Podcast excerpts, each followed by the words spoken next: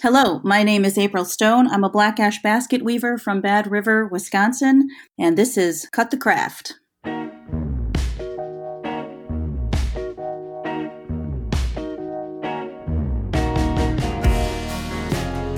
you know, divul- divulging all secrets. You're like a craft crush of mine, and so, and so That's hilarious. I yeah. Well, I don't think it's hilarious. I'm like super nervous to interview you, but so like you were in that one building, um, teaching people basket weaving, and I sort of just like snuck around outside, like looking inside, like, oh, the basket weaving, that's what I really want to learn. But I couldn't go in. And, You peeping Tom the basket class? yeah, basically.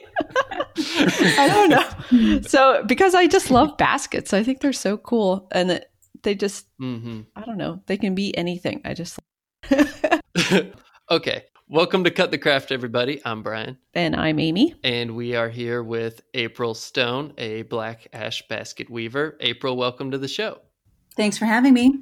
This will be your chance to make a case for black ash basketry because Birch Bark Beth was seriously casting some shade on some other basket techniques.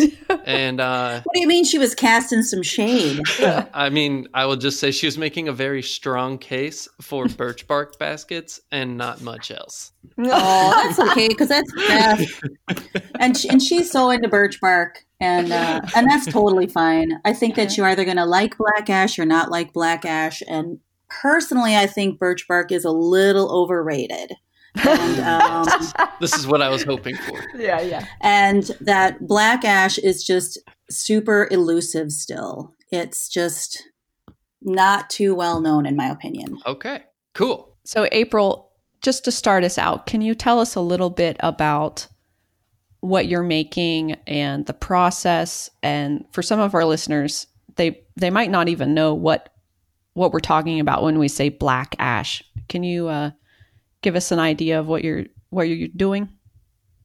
Sure, I sure can. I make black ash baskets using splint or the summer growth rings from the black ash tree. There's there's a little bit of a process involved in that. Um, I don't purchase my material from a basket supply co- company or anything like that. I only harvest my own material, and so um, I go out into the swamps here in northern Wisconsin. Quite a few of the places that I get my material from is pretty much just within four or five miles of my where I live, actually on the Bad River Indian Reservation in northern Wisconsin, and I go out into the swamps with uh, one other person usually, and I walk around in the swamps in the summertime. And uh, what I'm looking for is a nice straight tree trunk for about you know good 20 feet or so Mm. free of limbs or um, branches or any visible scarification or damage to the tree. I'm looking at the at the crown. I'm looking at the the leaves. I want to make sure it has a nice healthy crown. And um, black ash.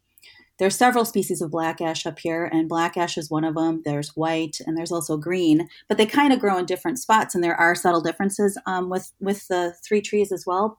All three trees can be um, pounded in the same way to uh, procure the splints, but um, black Oh. ash is by far, I think, the easiest. Um, so it lives in swamps, right? So it's got a lot of moisture in there, and we get our feet wet when we're out there looking for these for these trees. When we find a tree that we feel is going to be a good quality tree, we um, make an offering of tobacco and we say a prayer because we're going to cut that tree down and and kind of it's giving up itself for us so that we can Mhm. continue to make baskets. And so we always give thanks and make an offering first, and then we we cut the tree down either with an axe or a chainsaw, depending upon what our focus might be. And then we um, proceed to cut the trunk into sometimes two, maybe even three, depends on how tall the tree is, uh, chunks of lengths, and the lengths will vary. Um, I it kind of depends on um, the diameter of the tree, which what I'm looking for is you know 12 inches in diameter, maybe a little bit bigger. And as far as lengths go, anywhere from five to eight feet in length. Uh, Kind of depends on where the the branching that you can see that you can uh, tell where that previous branching existed where the little knots are. Mm-hmm. Um, so we make our best decisions while we're out there, and then we carry out as many logs as we can. And then um, we load them up in my car and we drive them up to my house and we put them on um, a log pounding station that I have in my backyard, which is essentially just a couple of cedar posts that are notched. And um, we set the log in the posts in the notched parts, and um, it's kind of set at waist height. And then uh, I take my knife and I um, debark by um, inserting my knife on one end of the log and running it to the very other end until I'm just hitting that cambium layer. And then Mhm. I um, take the the bark off in one big sheet, usually, um, especially if it's late spring, summertime when there's a lot of moisture in that in that log, and um, you can get that log bark off in one sheet. Wow. And so then all you're doing is sitting there with a log and this really slippery cambium layer, and then you have to pound it. So what we have is, um, if you can just visualize the backside of an axe, maybe for chopping wood, and it has rounded edges so as to not dent the fiber, the wood fiber. And you're Mhm. taking that and you're beating that log, literally beating that log from one end to the other. And what the beating is doing is um, kind of disintegrating that loose spring ring that is holding the summer rings together, just kind of smashing it out. It's just disintegrating it, allowing the summer ring to peel off of the log, kind of like layers of an onion. Yeah, so depending upon the age of the tree, what we're what you're doing is kind of reversing the age of that tree until you can't pound that log anymore. And um, the material that comes off is, you know, it can vary in width, but I like to go, you know, at least a couple inches, three inches wide, maybe is kind of ideal for me, and as long as that log is. And that would be the raw material that then gets further processed for making baskets. Whoa. Does that help? yes. Wow. That is awesome. Is that so? One question that just popped in my head is what is it? I know, for example, if you look at the end grain of a log of ash, you can see pretty distinct layers, like, you know, the very porous layer, which I'm assuming is what's being disintegrated through the pounding. Yes. And Mhm. then then you have that little hard the hardier layer, which will eventually become the splints. yes. So, what is it about ash that makes it such an ideal candidate for that technique? Well, I mean, it is it is a ring porous tree, and um, and it does de- it kind of does delaminate with with the, the the pressure of the pounding implement, Mhm. Mm. and so you're able to kind of get a bunch of material, a bunch of splint material off of a off of a log. How that whole idea even originated historically, like I can only try to wrap my head around because I wasn't there in the beginning when Mhm. somebody realized, oh, you can actually delaminate this tree by, you know, using brute force. Um, Mhm. so that that question is always in my mind, like who was the first one who ever did this?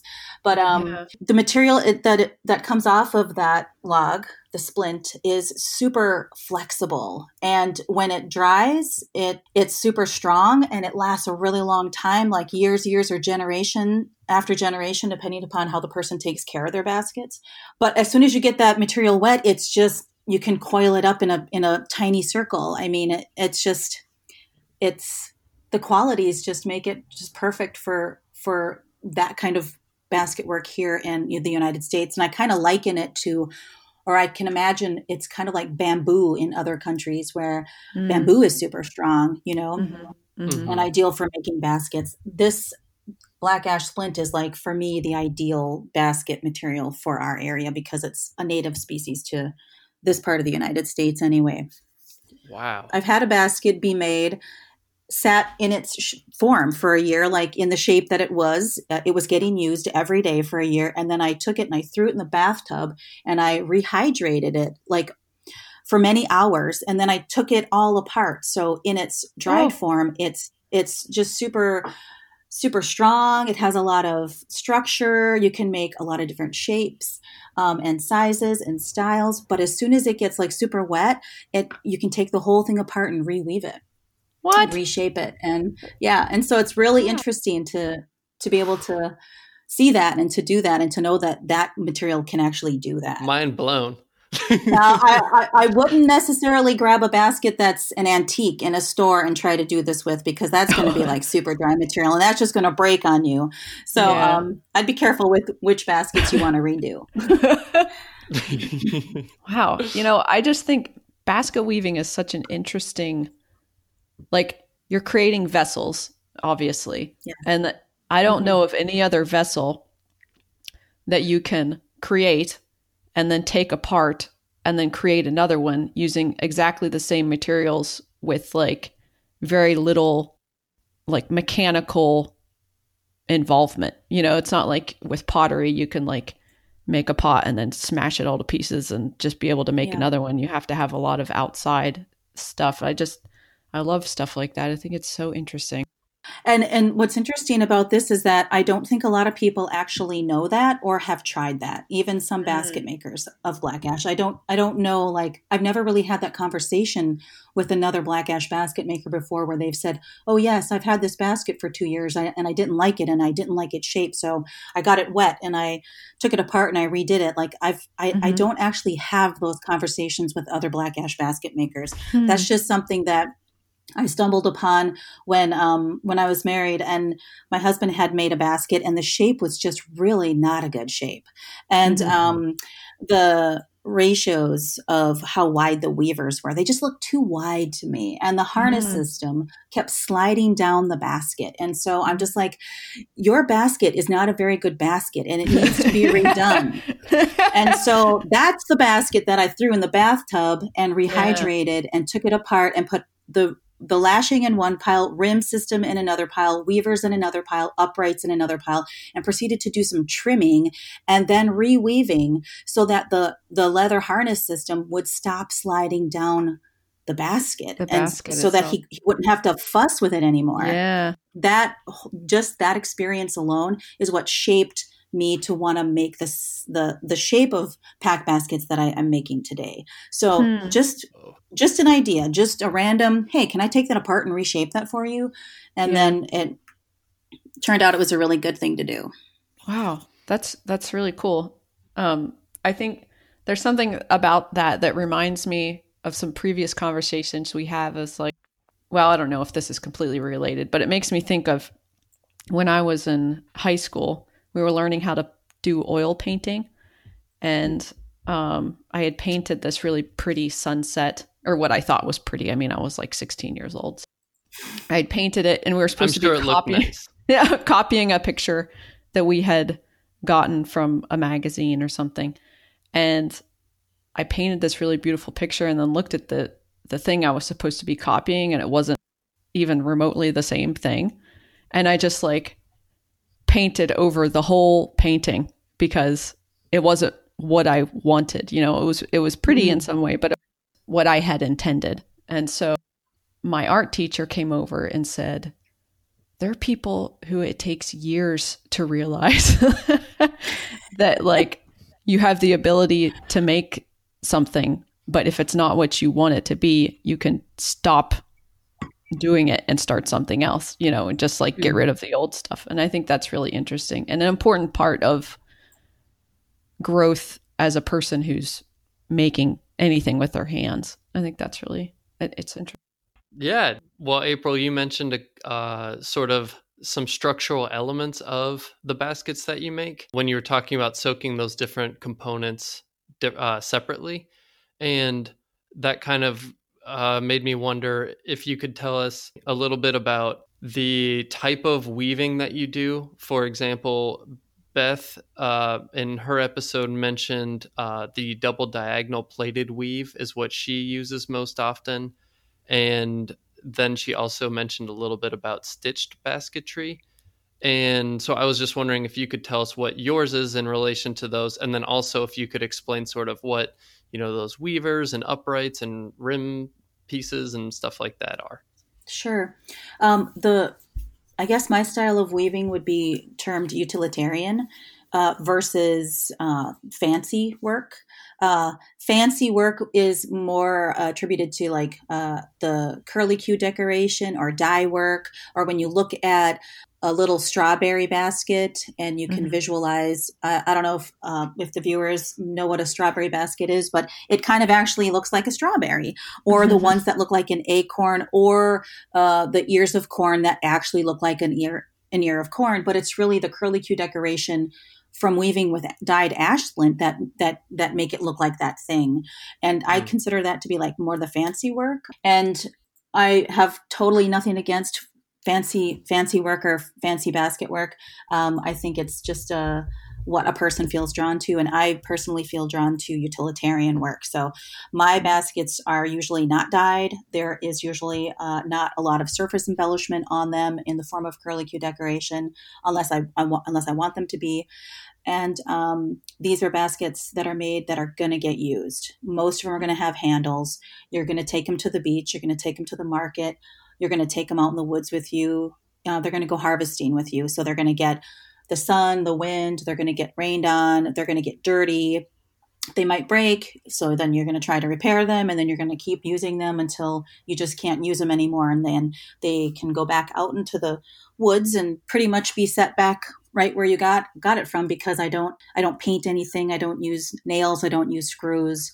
Everything is lashed together with the material itself, and I don't use any kind of harmful you know varnishes or anything like that. So if I keep them like that, then in essence, if I put them back where I got them from, I'm not adding anything back to the landscape and um, and or it could go on my wood stove too if it's beyond repair because keeping my house warm is super important as well so my so the work is very strong and the material that comes from the log will dictate where it needs to go into the basket. So if thick material comes off i usually set that those thicker splints aside for um, pack baskets or baskets that are going to carry heavy loads. Thin material will go in its own separate you know coil and that's going to go for stuff that's going to be lighter like maybe it's going to be a basket for socks or wool or mm-hmm. yarn or something like that because it's a lighter material. So the material that comes from the log itself will kind of dictate where it needs to go in the basket or what the basket can be made and then used used for. I know with birch bark they do the double plate because birch bark you can get it it, it needs to touch. Like there can't be any holes in between uh, where everything comes together. It has to be super, super tight and right next, like everything's got to be fitted right next to each other. Whereas ash, it can't do that.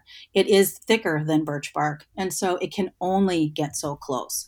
Um, you can try to not have any holes and you can you can diagonal plate with with ash as well but you're going to have holes and that's just what it is with the material and that's totally fine so mine is just a, a plain weave over one under one over one under one and it's kind of like just weaving the base in that way and having the material be as tightly close together as possible. I'm, you're going to have a little bit of holes in the bottom. And then um, once you get the base in, then you have your additional lengths on all four sides of your basket, which then become your uprights. Um, if you think about uh, warp and weft, uh, the uprights would be the warp of your basket, and then the weavers would be the weft that weave in and out, in and out, in and out, going all the way around the basket, all the way up to the top, kind of keeping all of those upright elements together. Um, followed by um, the rim system at the very top, which then is thicker material. Sometimes it's even a riven ash rim. Uh, it's not splint, it's actually, you know, made out of riven wood um, to be super strong. And then that's all lashed together with yet thinner black ash splint. And r- riven is just a, another term for splitting? Yeah. Mm-hmm. Yeah, it's just where that's where we just because sometimes when we're out there, we have the the section of the log that we intend to pound, and then we have mm-hmm. the section of the log maybe at the top where we can get parts out. So you know, you just take the froe and and mallet, and you just kind of have it and quarter it and try to get some pieces out where you can shape down with a draw knife or whatever to make your handles and skids and rims, outer rims, and things like that. And then for listeners who might not know what a froe is, Amy, would you mind telling us? oh, it's actually a much more complicated tool than it's given credit. Uh, and uh oh, no, it, it is. It's complicated. It's not just wedge shaped. It has to be kind of like a it's not a teardrop, but it's it's got some interesting geometry. But you're talking you're talking about like the uh, The blade. pile. So it looks like an if you were to just look at it as a random thing, it looks like it's shaped like an L. Okay. So it's a right. one big piece of iron on the bottom with that, that has an eye and it has a wooden stick basically that fits into that Think of it like a hockey stick that the handle got cut off. yeah there you go. Really or like really small.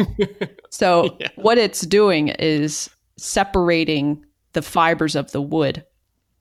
Um, and you can control a split based on pressure with the froe. So if you take um, a log or a piece of firewood standing up straight um, the way that you would cut it with an axe or split it with an axe and you have a froe sitting where you would put an axe normally you can line up the froe really carefully and then hit the froe with a mallet.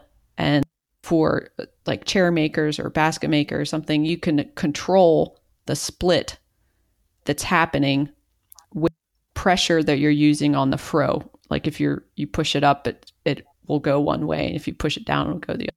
It's kind of complex. Maybe we take a picture of one or something and put it up on instagram for people to see it's kind of hard to to describe over I liked how you described that. Oh, okay. Yeah. So I hope I did a good job. I'm sure we'll get some feedback. it doesn't just split. There's a there's some geometry to the blade itself that allows you to kind of pivot and rock and control where the the separation is happening in the wood fibers it, itself. So I'll, I'll leave it there. nice. Well, in April, I was also going to ask you. You said you didn't do any sort of dye work or fancy work, though. Once again, going back to our conversation with Birch Bark Beth, she mentioned a certain uh, some red baskets um, that you've made in the past together. Maybe perhaps with a glass of wine or two. Oh yes.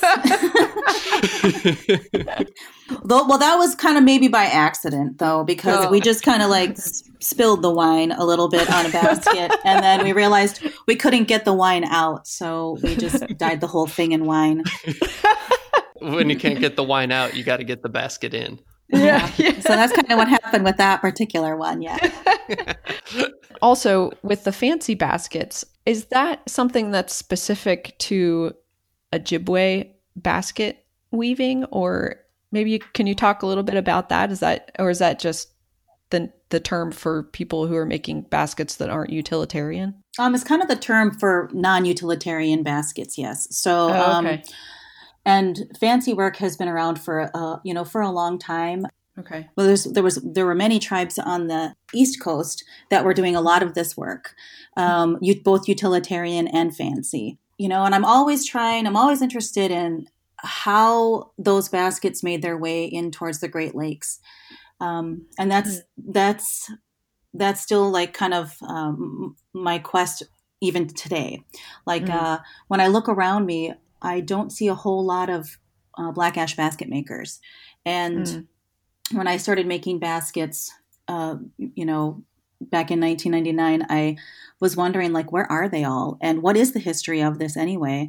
And then Mhm. so then I just kind of got books from the library and tried to figure out where were the makers, how did this originate, and how come my people in my own community weren't making these baskets, and Mhm. um, who could I even talk to about them?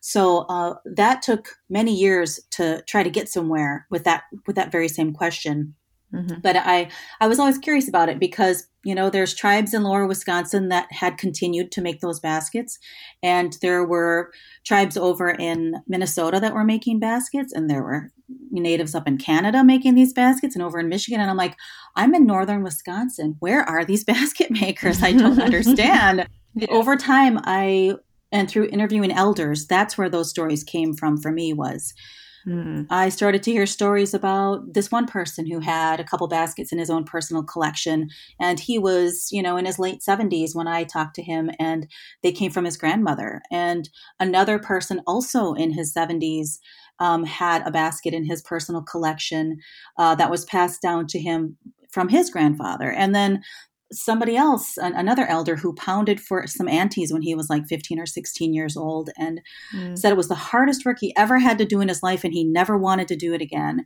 And so, uh, you know, so just these stories started to kind of surface, I guess. And, um, and then just kind of uh, reading about the history of um, ashland basketry in the United States and its origination on the eastern seaboard. And if you look at the migration journey of the Anishinaabeg people, our people did migrate from the eastern seaboard. So it, and we ended up here, uh, you know, at this place where food grows on water, which is Madeline Island. And then we kind of went off the island and onto the to the inland um, land masses. And so it doesn't surprise me how this type of basketry would have made its way here and had emanated from this place to other pla- to other places as like Minnesota or lower Wisconsin but how it was kept alive in those places. You know it was mm-hmm. another story which was well there was a lot of bigger cities down there. You had Chicago down there. You had um, you know Milwaukee was down there or Green Bay or uh, you know New York was huge city, Boston, huge city on the eastern seaboard. And so you had a lot of these tourist places where the natives were making these baskets to sell to the tourists who had the money.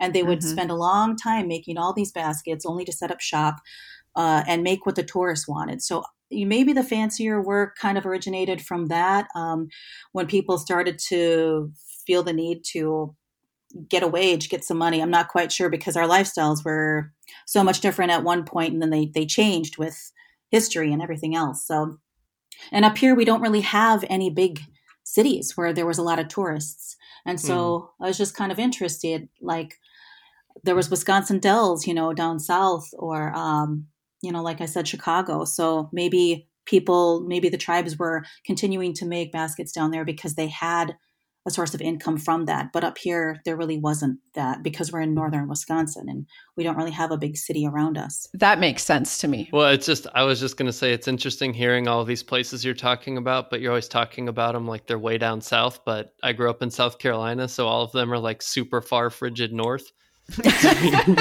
just because you live so far north in Wisconsin, where you're just way down in Boston or way down in Wisconsin Dells or Green Bay, those sunny climates.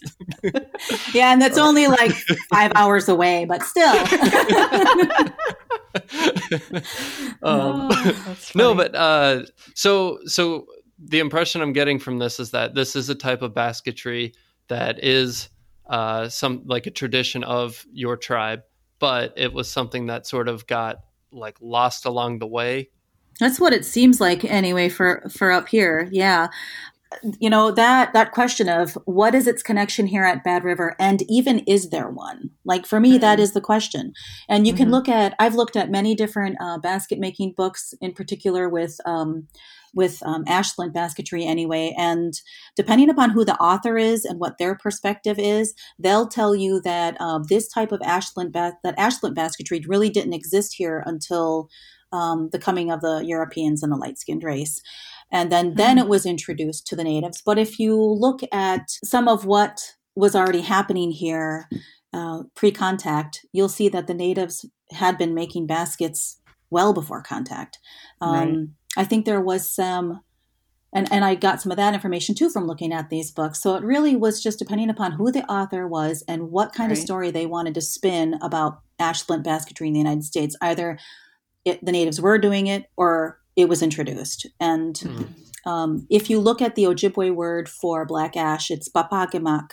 So, and it has to do with like, I don't know what the direct literal translation is because there really isn't any direct literal translation from Ojibwe into English, but um, it means something like beating log or beating wood. And so mm-hmm. if you mm-hmm. look at that word, that's a descriptor for some some characteristic of that tree or of that mm-hmm. material. So if that's the word for that, the natives obviously knew what it could mm-hmm. do. And mm-hmm. um, my opinion is that, you know, the baskets were probably just crude, pre iron, pre trade, pre steel. And, mm-hmm. um, but after that, they just got way more refined. And that's, mm-hmm. that's the only thing that I can see as the difference. Yeah. Do you think it was, I'm sorry, you just have me fascinated with like the first person to discover that the rings would separate like that mm. with the pounding. Do you think it was like some tree fell over in the springtime and like bonked against the ground real hard, and they were like, "Whoa, look at that! They're kind of separated. What if we kept bonking?"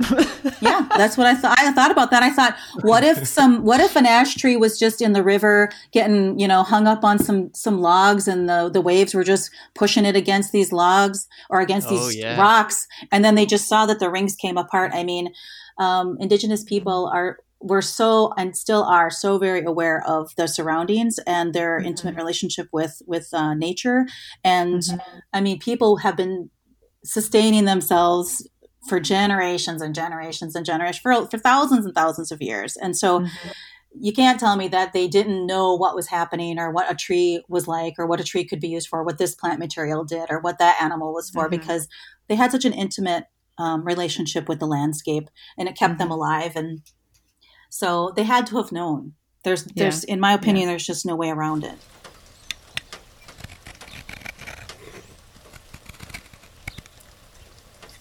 I'm sitting here on what used to be a Windsor chair, having suffered an incident which resulted in my ability to rescue it from the side of the road. There's empty holes where armrest stumps once were, and holes holding the shattered stubs of what once was a backing.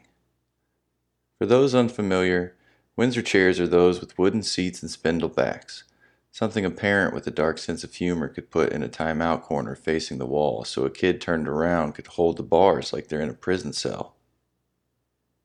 I have repurposed this backless piece, clearly not built to last, as a writing seat that forces me to keep my back straight when I sit up on the front edge, even though it's a pain in my soft ass.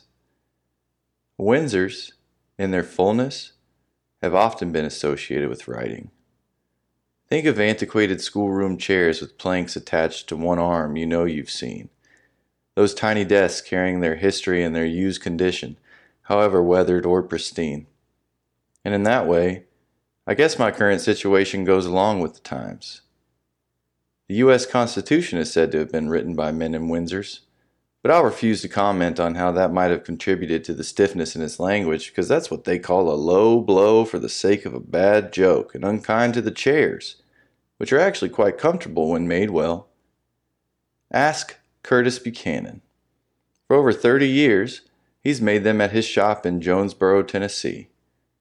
Curtis uses mostly hand tools, some from previous owners, carrying a connection to the past that, like the craft of creating quality chairs, has been handed down. It's worth noting that Curtis also works in silence, without a podcast or album to whittle away the hours, allowing him to ensure his constructions are sound. Even his voice fits his methods, soft spoken with an accent that makes quiet and quite nearly interchangeable, which I find quite nice, and which you'll hear next episode. I wish I could switch from this half broken factory made remnant of a Windsor I'm soon to get up from for one of his as easily as that wordplay. Maybe one day. But to credit their overall form in a manner I imagine Mr. Buchanan can appreciate, even sitting on a broken excuse for one helped me write this tidbit for their glory.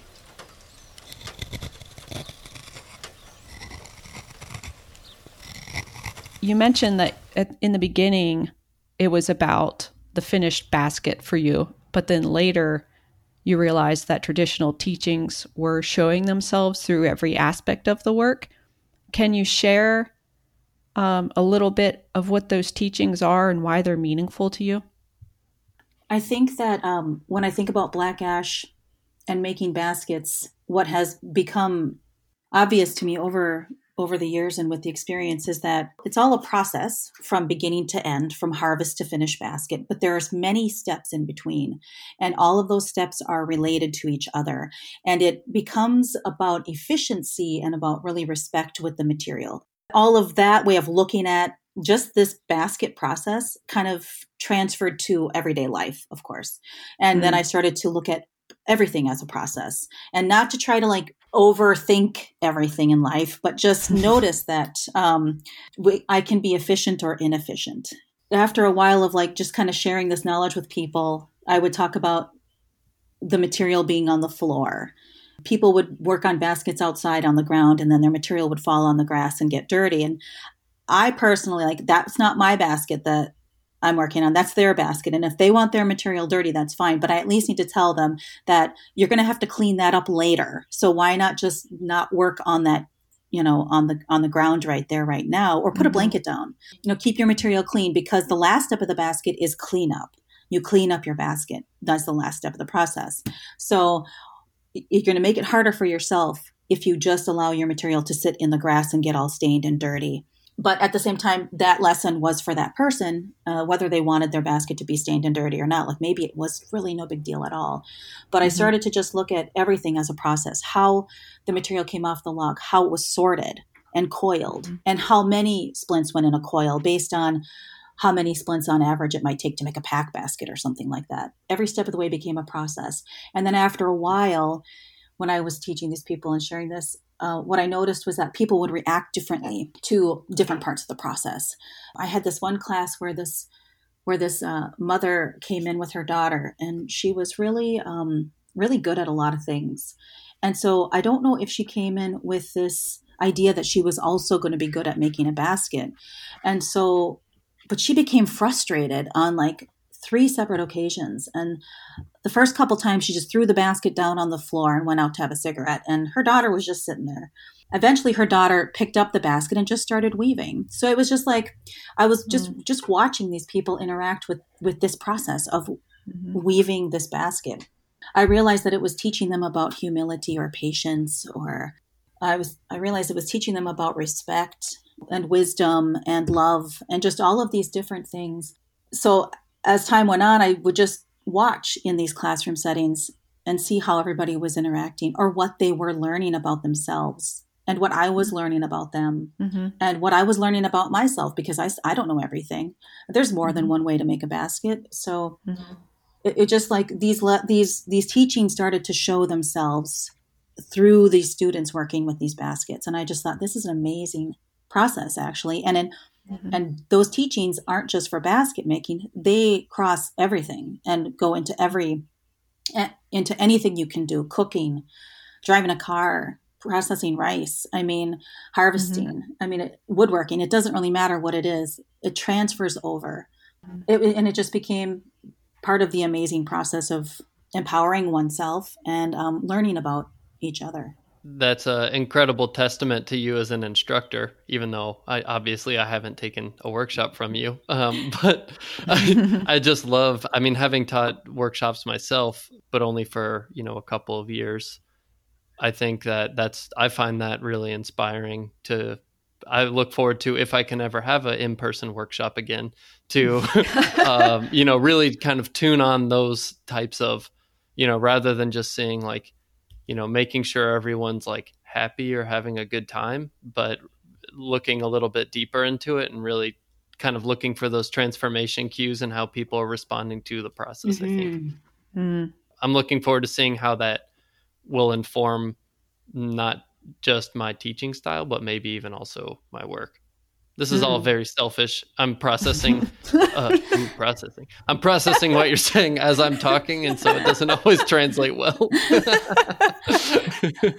well you know and and it is it is an empowering process i mean working with anything working with your hands i mean is like i Mhm. think truly empowering and Mhm. um and the stories they just they just people just tell me like what had happened as a result of this class or that class. And i would Mm. not ever know unless that person decided to share that with me. So um you know another woman um, came up to me and said you know my brother has um, i'm surprised my brother's here in this class with me because you know all his life our dad kept telling him that he couldn't do anything and he wasn't good at anything and so I, and you could sense his nervous energy mm-hmm. and so we spent the day together making baskets, and he just was so empowered when he left because he did that thing. He completed that basket and he loved it. And it was his first basket he ever made. And it empowered him in such a way uh, and taught him that he can do things. And so then he decided to take a trip. Uh, he just got on, got on a bike and biked out to the West Coast and back again. And so Whoa. it's like, wow. you know, just just things like that. And and it's just beautiful, really, the healing process. It is. Yeah. Oh, is that something is that something that you went through as well? Like so you're talking about being an educator and sort of watching people's interactions with applying what they're learning in the class and what they're learning from basket making to to their lives like how that's sort of a a process that's sweeping over their entire life. And so the, the final layer of that is like some sort of healing that's happening. Uh and so is that something that has happened for you personally in your basket making journey Um, yeah, I think so. It reminds me of um, this conversation I had with this um, native from Red Cliff, which is the reservation just like maybe an hour um, east, northeast of Bad River.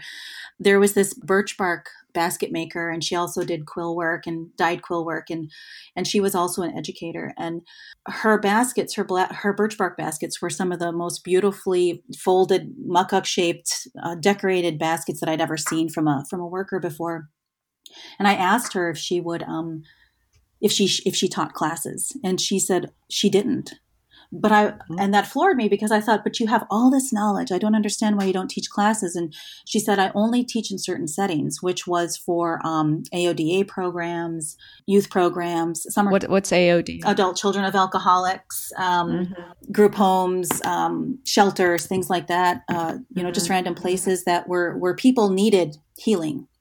Mm. And so, anyway, she said, "I only teach for these. I, I don't teach in the general public. I only teach for for like healing center kind of places." And I was just like, "Oh!" And I was really bummed out because I really wanted to just sit with Diane and just learn from her what she knew about um, birch bark.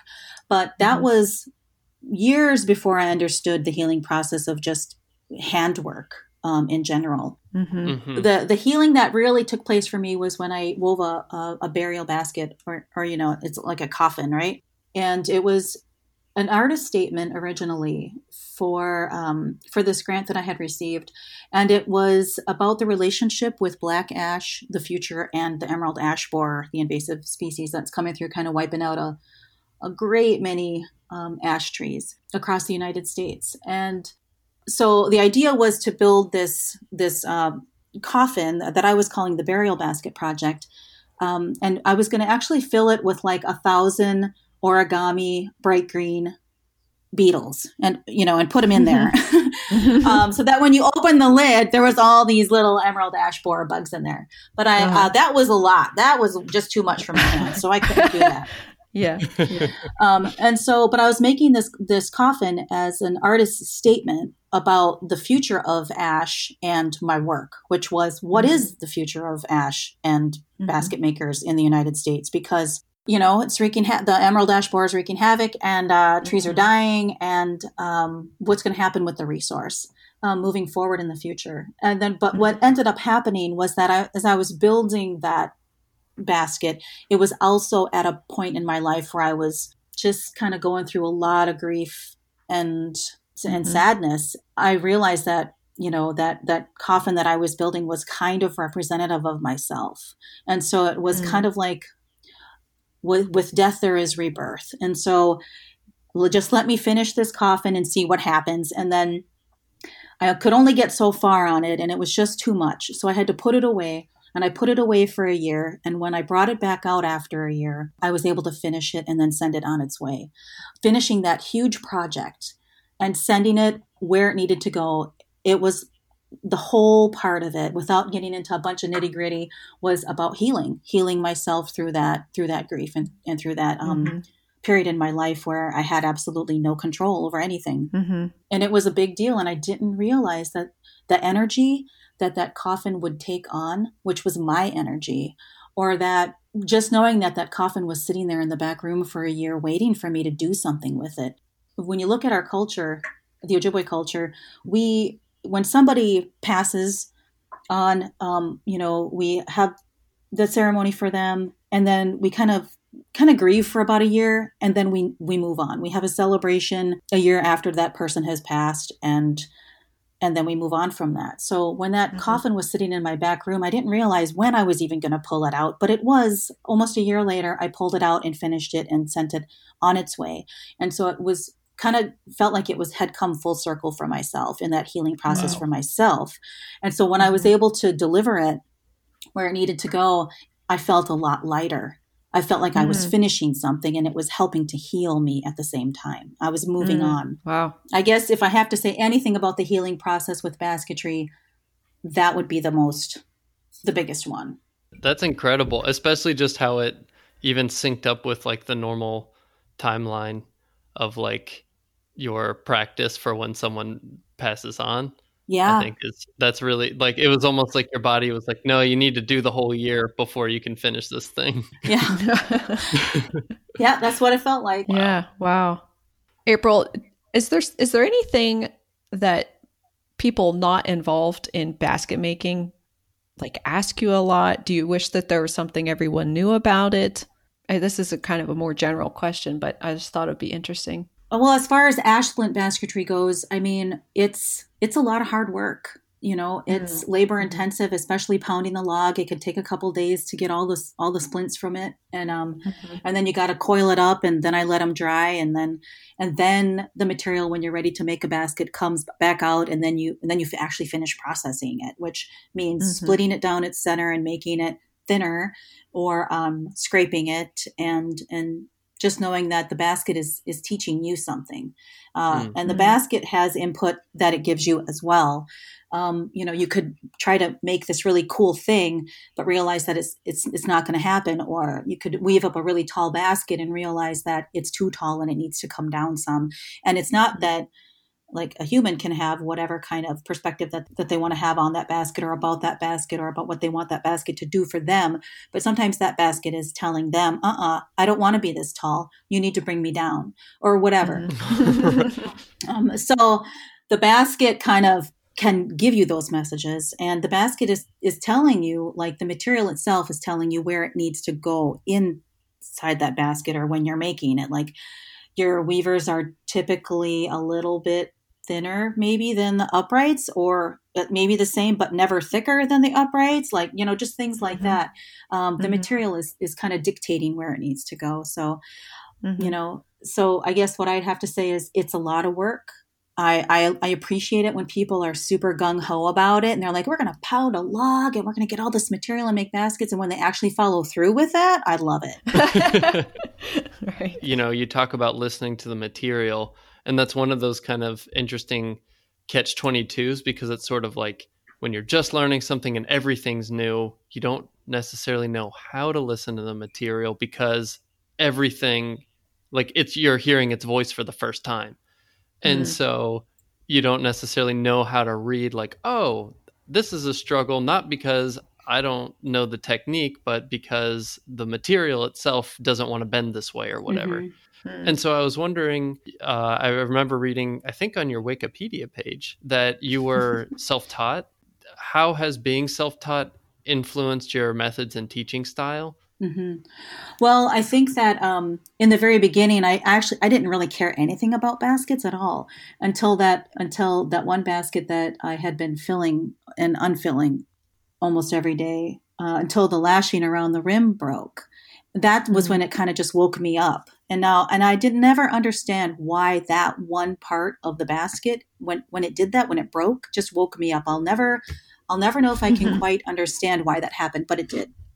Um, as a result of that, I'd have to say that, um, you know, when I was married, my husband had showed me how to make, how to weave my first basket, and when I did, I was, I was just ecstatic, and I couldn't stop looking at this basket. And it was at that point on that I'd like to say that I'm, I am self-taught because I had nobody to show me anything, so I just had to keep weaving one basket after another, after another, after another, and I didn't have any. I, I I didn't know that the material was trying to teach me something. I was working with material that was way too thick. I didn't know anything about splitting down or scraping. I'm just like, this sucks. Like, how, how am I supposed to finish this basket? It's not coming together. So, um, just the fact that I just kind of kept going because I was just kind of driven to make those baskets. And again, I can't even tell you why, but going through the whole year of just gaining experience by doing, that was key. And like, Mhm. Mm. finally after a year i was getting it you know i was just like oh yeah this material is too thick and i need to be more selective and um, so that was kind of that was kind of an interesting process. Um, the other thing I, I, wanted to say about self taught is that um, I was able to make up ideas and translate them into my language without actually knowing if it was a, uh, an actual idea with with basketry or not. So that's been kind of interesting because I just like make up words, and uh, mm-hmm. and then they kind of come through in the teaching, and I just say, yeah, it's kind of like a uh, uh, or whatever, like, and I'll like, I'll when I'm explaining it hands on in front of the person, like I'll just like maybe make a sound, and the sound mm. really is irrelevant. It has nothing to do with nothing. It's just the action of what they're seeing my hands do at that time. So yeah. it's just kind of interesting. I'm like, effects. I don't know, maybe there is an actual term there, but I don't know what it is. So I'm just going to call it mm-hmm. this, you know? yes. For somebody who's looking to get involved in this, uh, it from what I saw, it seemed like there were a lot of different resources that you looked through, like for book learning and stuff. And I was just curious if there were other resources available to people now interested in this type of basketry? I, I would have to say probably more so now than ever before. Um, and granted, uh, the first video that I remember getting from the library back in 1998 um, or no, 1999 was I. I want to say his name was Newt Washburn, but I don't know if that's actually correct. But I think he was a maker out in the East Coast, and um, and I think he was a utilitarian basket maker, and I think that was the very first video that I had rented from the Vaughn Library here in Ashland um, and mm. watched. And then from there, it was just getting books on splint work, not necessarily ash splint work, but just getting books on splint basketry and looking at the pictures and trying to make what I saw and try to figure out how they put it together. Nowadays, you have, I think, a lot more resources specific to ash I'm not quite sure about processing it. I'm sure there are some some some books and resources out there where they actually show the splitting down process and things like that. But I actually haven't done like a like a big search on that.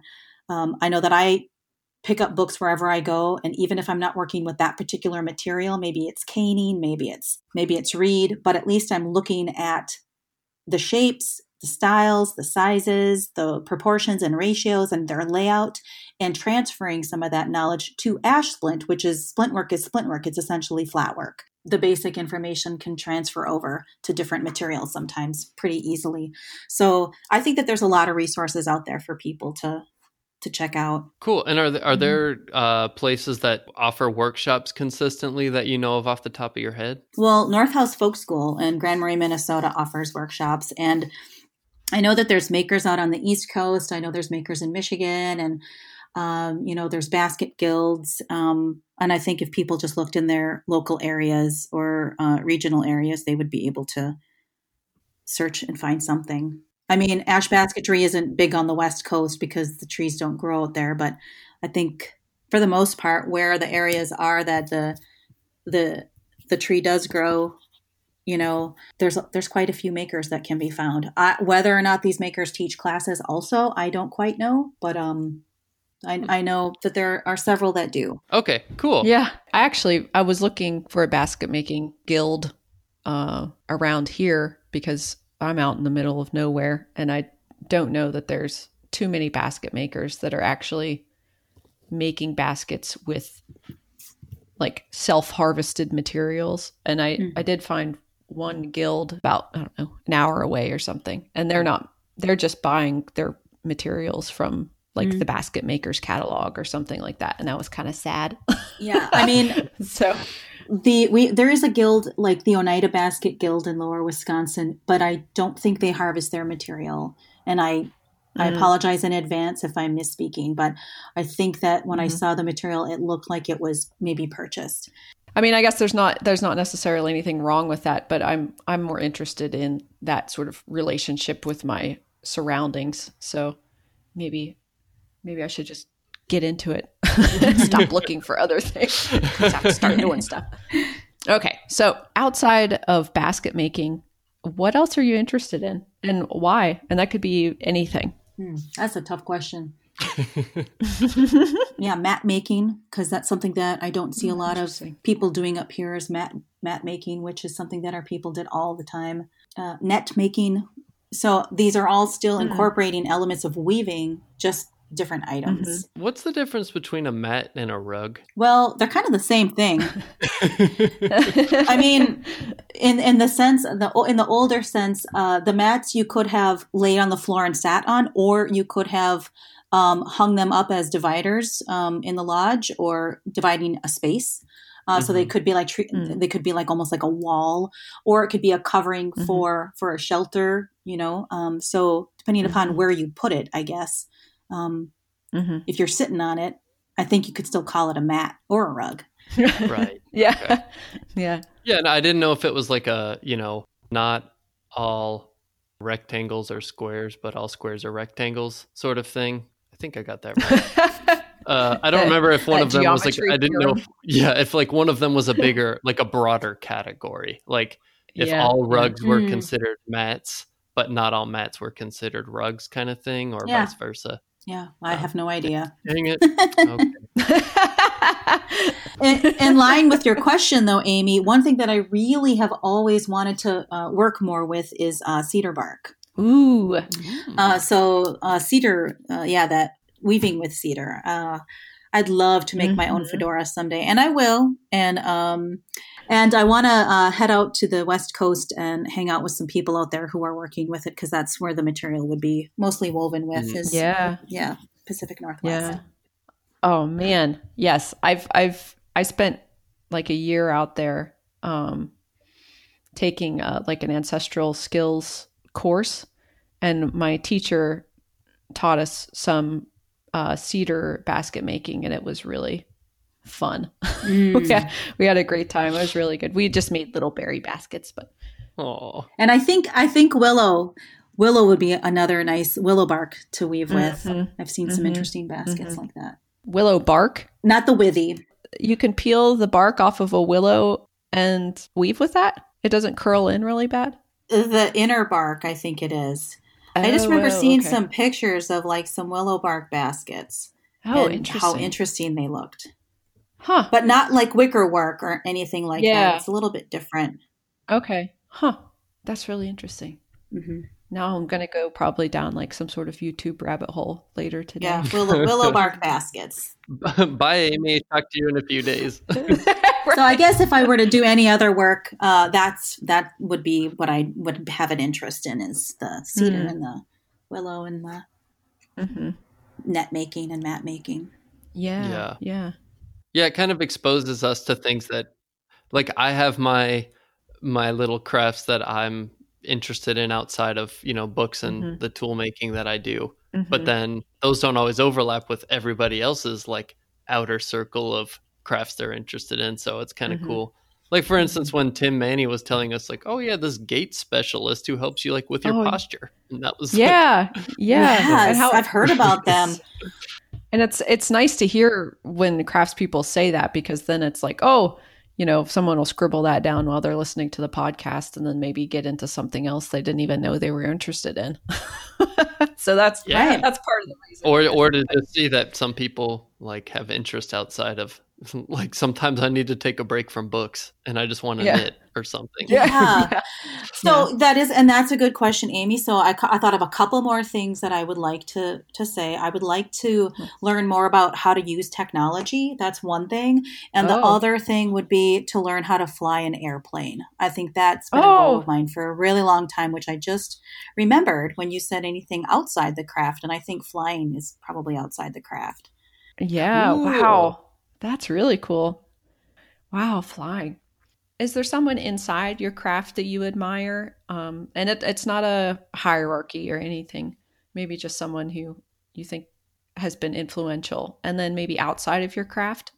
One fellow who uh, I haven't met yet, but Jonathan Kline, I would have been really inspired by his work, um, and I, his work is also it's embellished with you know color, and I love the proportions, I love the the shapes and the sizes, and so I've I've I really enjoy um, watching Jonathan Kline's um, seeing his work. Um, and mm. so I guess that would be one person. And then uh, several years back, I met um, JoAnn Kelly Catsos. I didn't quite know who she was until she was in my class. And then when I saw the work that she could do, I'm like, why are you in my class? Like, I, I should be in your class. but it was really interesting because, like, she makes smaller versions of baskets and she works on forms and her material is super meticulous and mine is like all mostly freeform woven and bigger and not on mm-hmm. forms and maybe not as meticulous. Um, and so, um, you know, it was just really interesting sitting and chatting with her. And I really enjoy um, seeing seeing those two out in social media and and also uh, I think uh, Gabriel Frey, he's out in Maine. Oh yeah, he's he's one of the makers that I really enjoy watching um, what he comes up with and um, seeing some of his works but but you know there's a lot there's there's so many more people that are weaving that i really enjoy watching what they're making and and, mm-hmm. and what they come up with and because it is a process and it's nice to see it uh, come to the end where there's a handle put on or someone's actually using it and has developed a lot mm-hmm. of color and um, mm-hmm. maybe it was even broken in one or two spots but they're still using it so there's a lot of people out there doing good work with um, ashland basketry i have one quick side question that relates way way back to something we were talking about when you were talking to us about the process um, and how you're harvesting just at you know kind of that late springtime so does that mean you're getting all of your material at that one time of the year? And then, if so, how many trees do you need typically for your year's work? No, I harvest actually whenever I need a tree, I'll go out and I'll harvest. So it could be wintertime and I'll go out and I'll harvest. I prefer not to do it during that time of year because you're on snowshoes and you got a big sled and mm. but also during that time of year there's no mosquitoes and um Oh, so it was just spring growth you were talking about in regards to like the pounding process and stuff like that. Right, but during that time of the year also though late spring, early summer, summer, like that is for me the best time to go out.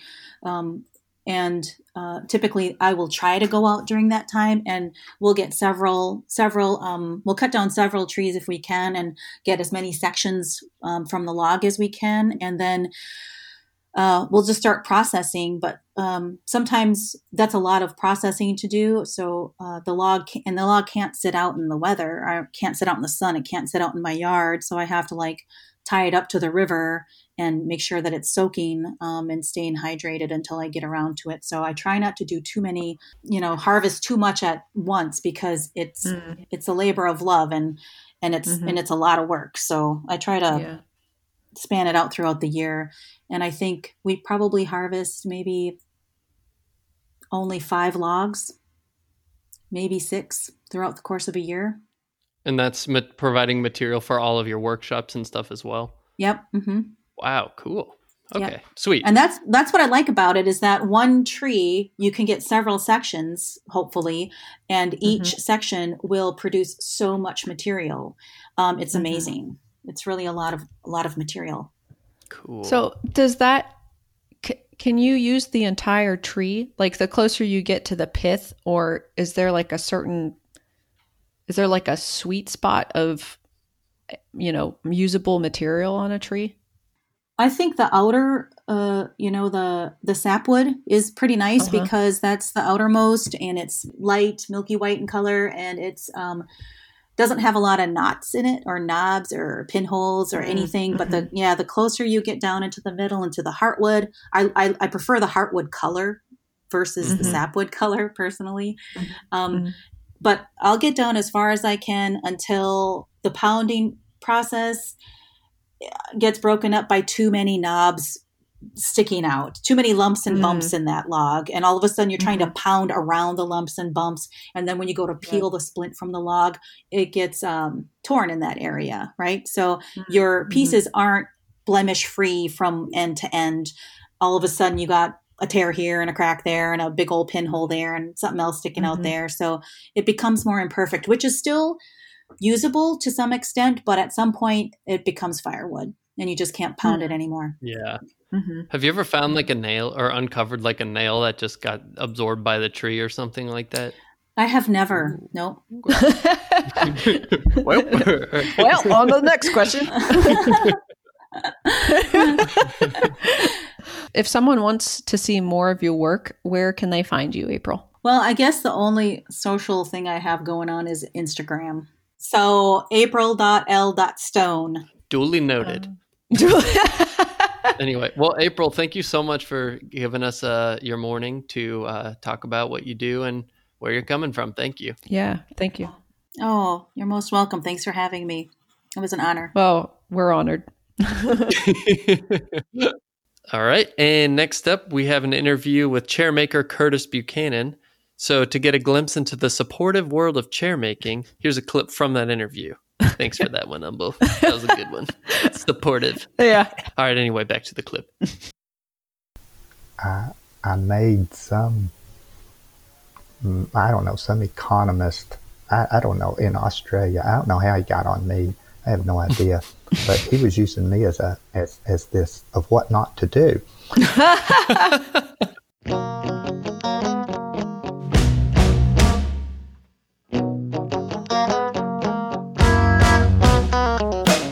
Okay, Umble.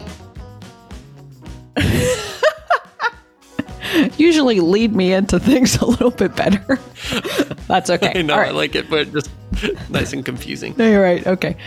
All right. Uh, please feel free to hit subscribe wherever you listen to podcasts and rate and review us because it helps with the show's visibility. Yes, thanks so much to everyone who has already taken the time to rate the show or leave us a review on Apple Podcasts. It's really important to help people find the show, so thank you. Also, thanks to everyone who has contributed to our Patreon account. Every dollar helps us bring you meaningful and entertaining interviews and enables us to build a community that supports folks trying to get into handcraft. And uh, thank you for your patience to everyone who has pre ordered a t shirt. We are placing the order at the end of the month, as in this month is in August. uh, so if you'd like to get in on that pre order, the clock is ticking. Who knows when we're going to do it again? or we'll ever have the chance to do it again. you can follow us on Instagram at Cut the Craft Podcast to see images of our guests' work and stay up to date on happenings and releases. You can find us both on Instagram at Amy underscore Umble and at BH Beidler. If you have any questions, interview requests, or other crafts you would like to see represented, please email us at cutthecraftpodcast at gmail.com. and as always, we're forever grateful to those who help make this podcast possible. Thanks, Brad Vetter, for your graphic design. Our friends, the High Divers, for letting us use your sweet tunes. Our resident poet, Justin Williams, for your commercial wizardry. And to Luke Mitchell of the High Divers for your help and advice with the technical side of things. We hope you enjoyed listening to it as much as we did making it. Thanks. See you next time.